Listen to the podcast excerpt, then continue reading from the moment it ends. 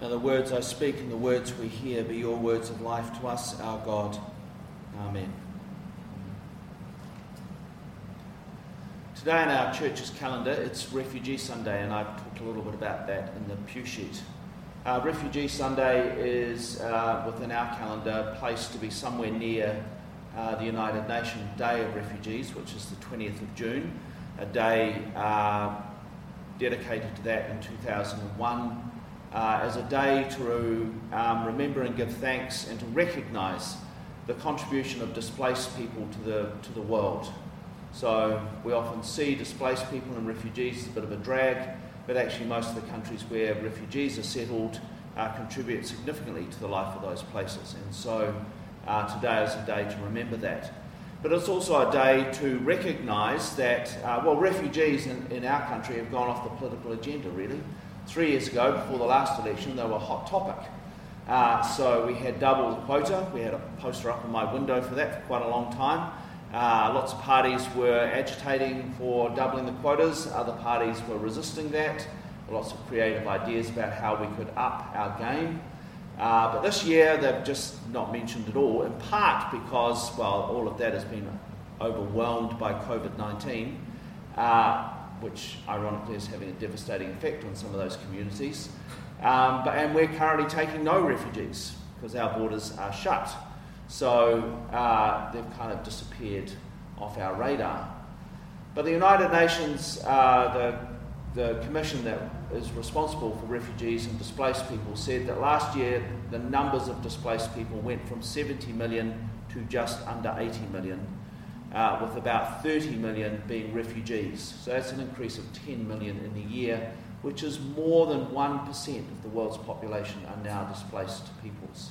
And that number is not going to get smaller, that number is going to increase, in part because of climate change, uh, both through the um, conflict around resources, but also, but also because some parts of the world will just simply be too hot to live in and will dry out and people will have to leave there because they won't have any means to live there. And ironically, other places will become too wet, either because of rising sea levels, which we put a lot of energy into, but uh, floods. So, Bangladesh, for example, sits on a river delta, and you can imagine what's going to happen to that once the water levels rise and where all of those millions of people. And so, it's estimated that if we do well, we can limit the number of displaced peoples to hundreds of millions, but if we don't do well, those numbers will be in the billions. So think of the consequences of that. So today for us is a day to think about that and to think about our role in all of that. So part of that is to pray about those issues. Uh, part of that is to uh, work with agencies that are currently working with displaced uh, peoples. And so today uh, we're encouraged to, uh, to talk about Operation Refugee, which is a Christian World Service, uh, how they raise money to, um, for their partners who are working with displaced peoples around the world. Uh, but it's also an opportunity for us to think about uh, the causes of um, displaced peoples and refugees um, and how we can get involved in um, lessening those. And finally, uh, how we as a country can be a welcoming place for refugees. Um, so Tauranga currently is not one of the places where refugees are settled, uh, but I look forward to the day when that is, is the case and we can be actively involved in that. So I want to put that to one side for a moment and I want to talk about uh, our passages today. And I want to start with the story of Rebecca, which is an interesting story because there are a number of ways you can, or people do, respond to the story of Rebecca. Uh, so, uh, for some people, it's a very disturbing story, and for good reasons. The first is um, the writer tries very hard to really see Rebecca as, well, a piece of meat, really. She is uh, a means by which the story is continued. And, uh, and, and as a person, not really treated that well, we could say. Uh, it's a kind of interesting story from that point of view. Um, it's also disturbing because, well, Abraham sends his servant to find a wife for his son because uh, he doesn't want him, him marrying any of the locals. Uh, just kind of like in New Zealand when, uh, when parents of European descent would tell their children they weren't to date Maori or Pacific Islanders or Asians, just white people, thank you. Uh, so I know that went on in my family. And um, it's exactly the same thing going on here. Don't marry, don't marry any of these people. Can you go back home and find a suitable wife um, for my son? Now, we often think of the story as uh, the means by which God's faithfulness to Abraham is honoured. And I preached about that six years ago, surprisingly. Uh, but actually, it's not Abraham who's the key to the story, it's Sarah. Abraham has other children. He has Ishmael, and when Sarah dies, he marries again, has a whole bucket load more kids with the second wife. So uh, he has lots of children. Whether Isaac has children or not doesn't make any difference to the promise made to Abraham. He is going to have lots of ancestors. Sarah, however, has one child, Isaac. And for God to honour God's promise to Sarah, then he needs to get married and start having children. I know that feeling. So, uh, with our own children, it's like, at which point are you going to start hooking up and thinking about the future? Not yet, Dad. Uh, so the servant is sent off. So, the podcast I listened to, one of the people was like, This is not a great story. I really don't like it. Uh, that was a woman. And the, one of the men, an Old Testament scholar, said, well, he wanted to push back against that. And he said, the interesting thing about the story is we often talk about how Rebecca is a piece of meat in this, just a piece of property that is bartered between men. But between Isaac and Rebecca, only one of them gets a choice. Which one gets a say? Rebecca. So the story unfolds. The servant goes to meet the elders of her family they call Rebecca and say, Will you go with this man? And she says, Yes. And then the family says, But we missed out. Well, can you stay for a while so we can say goodbye and do this properly? And the servant says, Well, actually, I'd quite like to get going again tomorrow. And, and Rebecca says, Well, I think we should leave tomorrow. So actually, Rebecca has quite a bit of say in that story. So, how much say does Isaac get in the story? None. Abraham and Sarah go, It's time you got married. Abraham sends a, servant off to find a wife for him. The wife comes back, and Abraham basically says, Here she is, enjoy. So he's like, Oh, okay, I'm getting married to this woman. Excellent. Uh, which is actually how it works around the world, with a little bit more say still today. And the extraordinary thing about this story is, as far as we can tell from the biblical text, Rebecca is the only wife that Isaac had, which we can't take for granted, but they lived in a polygamous world. Most people had more than one wife for all sorts of reasons. Like if one of them couldn't have children, you wanted to make sure that your heritage was guaranteed, so you needed to make sure you had lots of children. There was high infant mortality rates, high um, mortality rates at birth. So you needed to have more than one wife, and if you got tired of one wife, uh, well, she stayed within the family and you could enjoy the other wife, and she was catered for. Uh, she wasn't cast out. In a monogamous world, she gets cast out. In a polygamous world, she stays within the family. So it's a protection for women as well. So, but within this context, as far as we can tell, Isaac only has one wife and he only has two children. Esau, who was an hairy man, and Jacob, who was a smooth man. So, uh, and those twins fight for the rest of the story. So it's an important story because it moves the story on, but it is also the means by which God's faithfulness to Sarah is honoured. And it is honoured through this woman who, uh, even though the biblical writers were men and tried to tell the stories from a men's point of view, still comes through as quite quite the strong woman who, through her initiative and through her choices, is the means by which God can do that.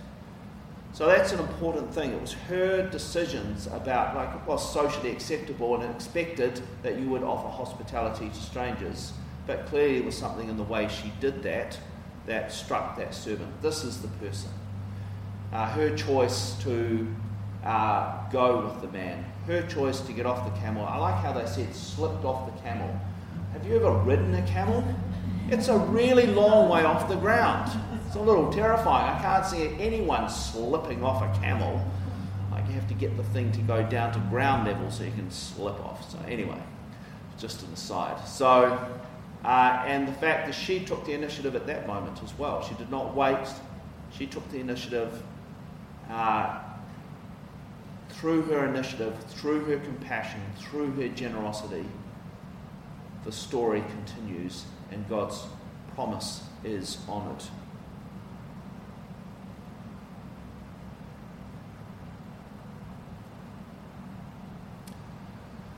So, with all that in mind, we come to our gospel reading from Matthew chapter 11, which is pretty well known. Come to me, all who are struggling hard and carrying heavy loads, and I will give you rest. Put on my yoke and learn from me.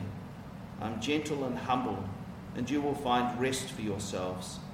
My yoke is easy to bear, and my burden is light. I think there are a number of us at the moment who need that, that rest. To just stop and take a breath to rest in the rest of God promised through Jesus.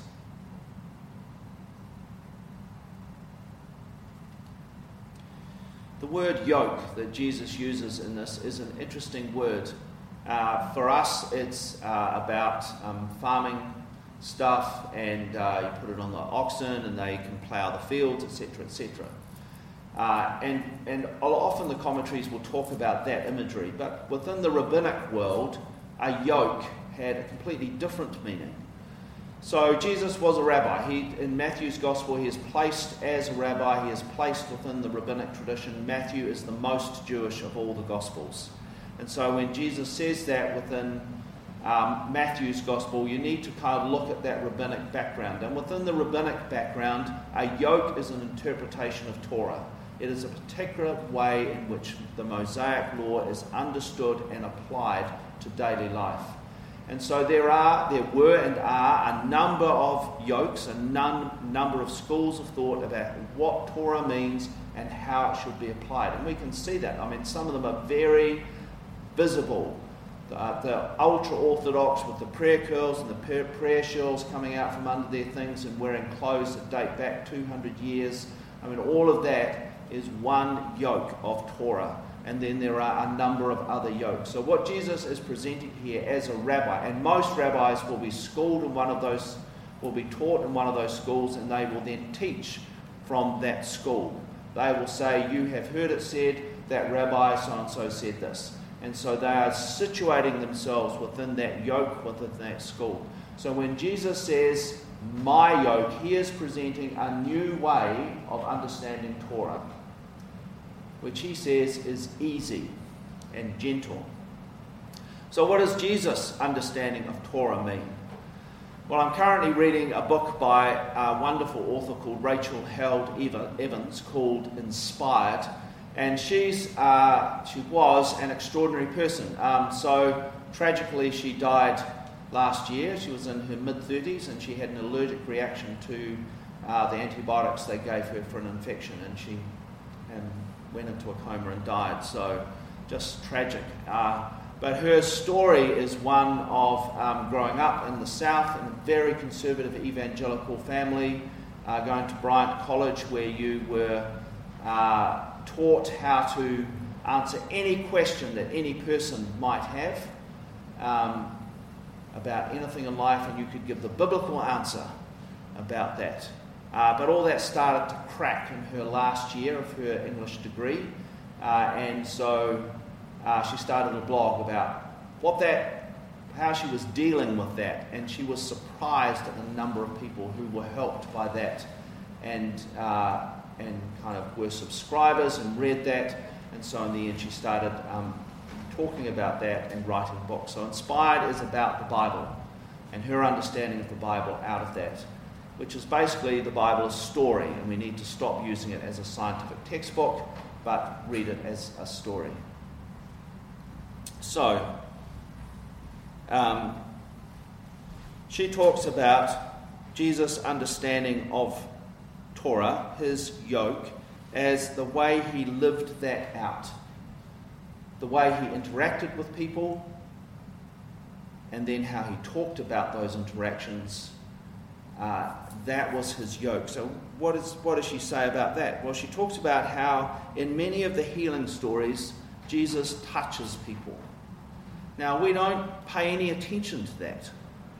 But in his world, the people he was touching, he shouldn't be touching. So he touched sick people. Well, we're supposed to use hand sanitizer after we touch people now, but, but in his world, you weren't, there was no hand sanitizer. You weren't supposed to touch them. He touched dead people. You definitely weren't supposed to touch dead people. He touched lepers. Weren't supposed to touch lepers. Then he went and ate with sinners and tax collectors and ate their food, touched their food. Now, every time he did that, he made himself unclean. He made himself outside the boundaries. He made himself one like them. So when he touched those people and said, God is present in this moment, he was saying, God is present with you. And he was living God's compassion and generosity for each one of those people. And so his yoke, his Torah, is based on compassion and love for all people. Which is very good news if you are one of those people. It was less good news for those who are already on the inside, and the consequences of that can be seen. Jesus' yoke, she says, overturned the social barriers and abolished the taboos. It declared God's loving compassion for all. So I wonder what that offers us in our time. And as I think about that, I also wonder, given that, what this passage might mean for people in different situations to us. For example, refugees and displaced peoples. what about the people marching in the Black Lives Matters marches around the world and in the US? What does it offer them? Or the woman whose experience of abuse is part of the Me Too movement and is caught up in the ongoing Jeffrey Epstein case, which continues to unfold. Or the people living in parts of the world where COVID 19 is still surging and they're still in, part, in some kind of lockdown or going back into lockdown.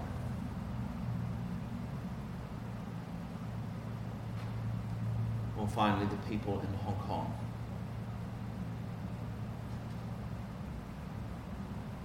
So the question for me in all of that then is how do we experience God's faithfulness in all of that?